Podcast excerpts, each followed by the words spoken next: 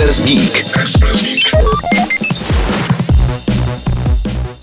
Většina lidí používá aplikace pro předpověď počasí kvůli tomu, aby zjistili, jaká je venku teplota, zda se žede déšť nebo kdy očekávat sněhovou nadílku. Pro odborněji zaměřené jedince, typicky třeba zemědělce, se ale mohou hodit spíše takové nástroje, podle kterých dokážou předpovídat sucho, což je podceňovaný problém naší planety a vyplatí se z dlouhodobého hlediska ho sledovat. No a tomu jde teď na ruku česká meteorologická aplikace windy.com.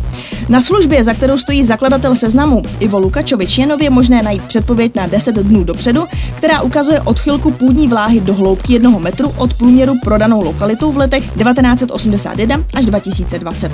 Na tvorbě modelu, který sucho pro celý svět počítá, se podíleli tvůrci webu intersucho.cz, který předpovídá sucho pro Česko a Slovensko a monitoruje dopady na zemědělství a lesnictví.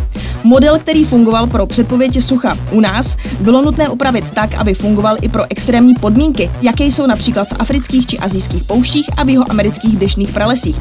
A stejně jako se zapojí do monitoringu sucha čeští zemědělci, mohou se nyní zapojit eh, v krátkém dotazníku zemědělci z celého světa, no a díky tomu budou lokální údaje přesnější a podrobnější. Express Geek.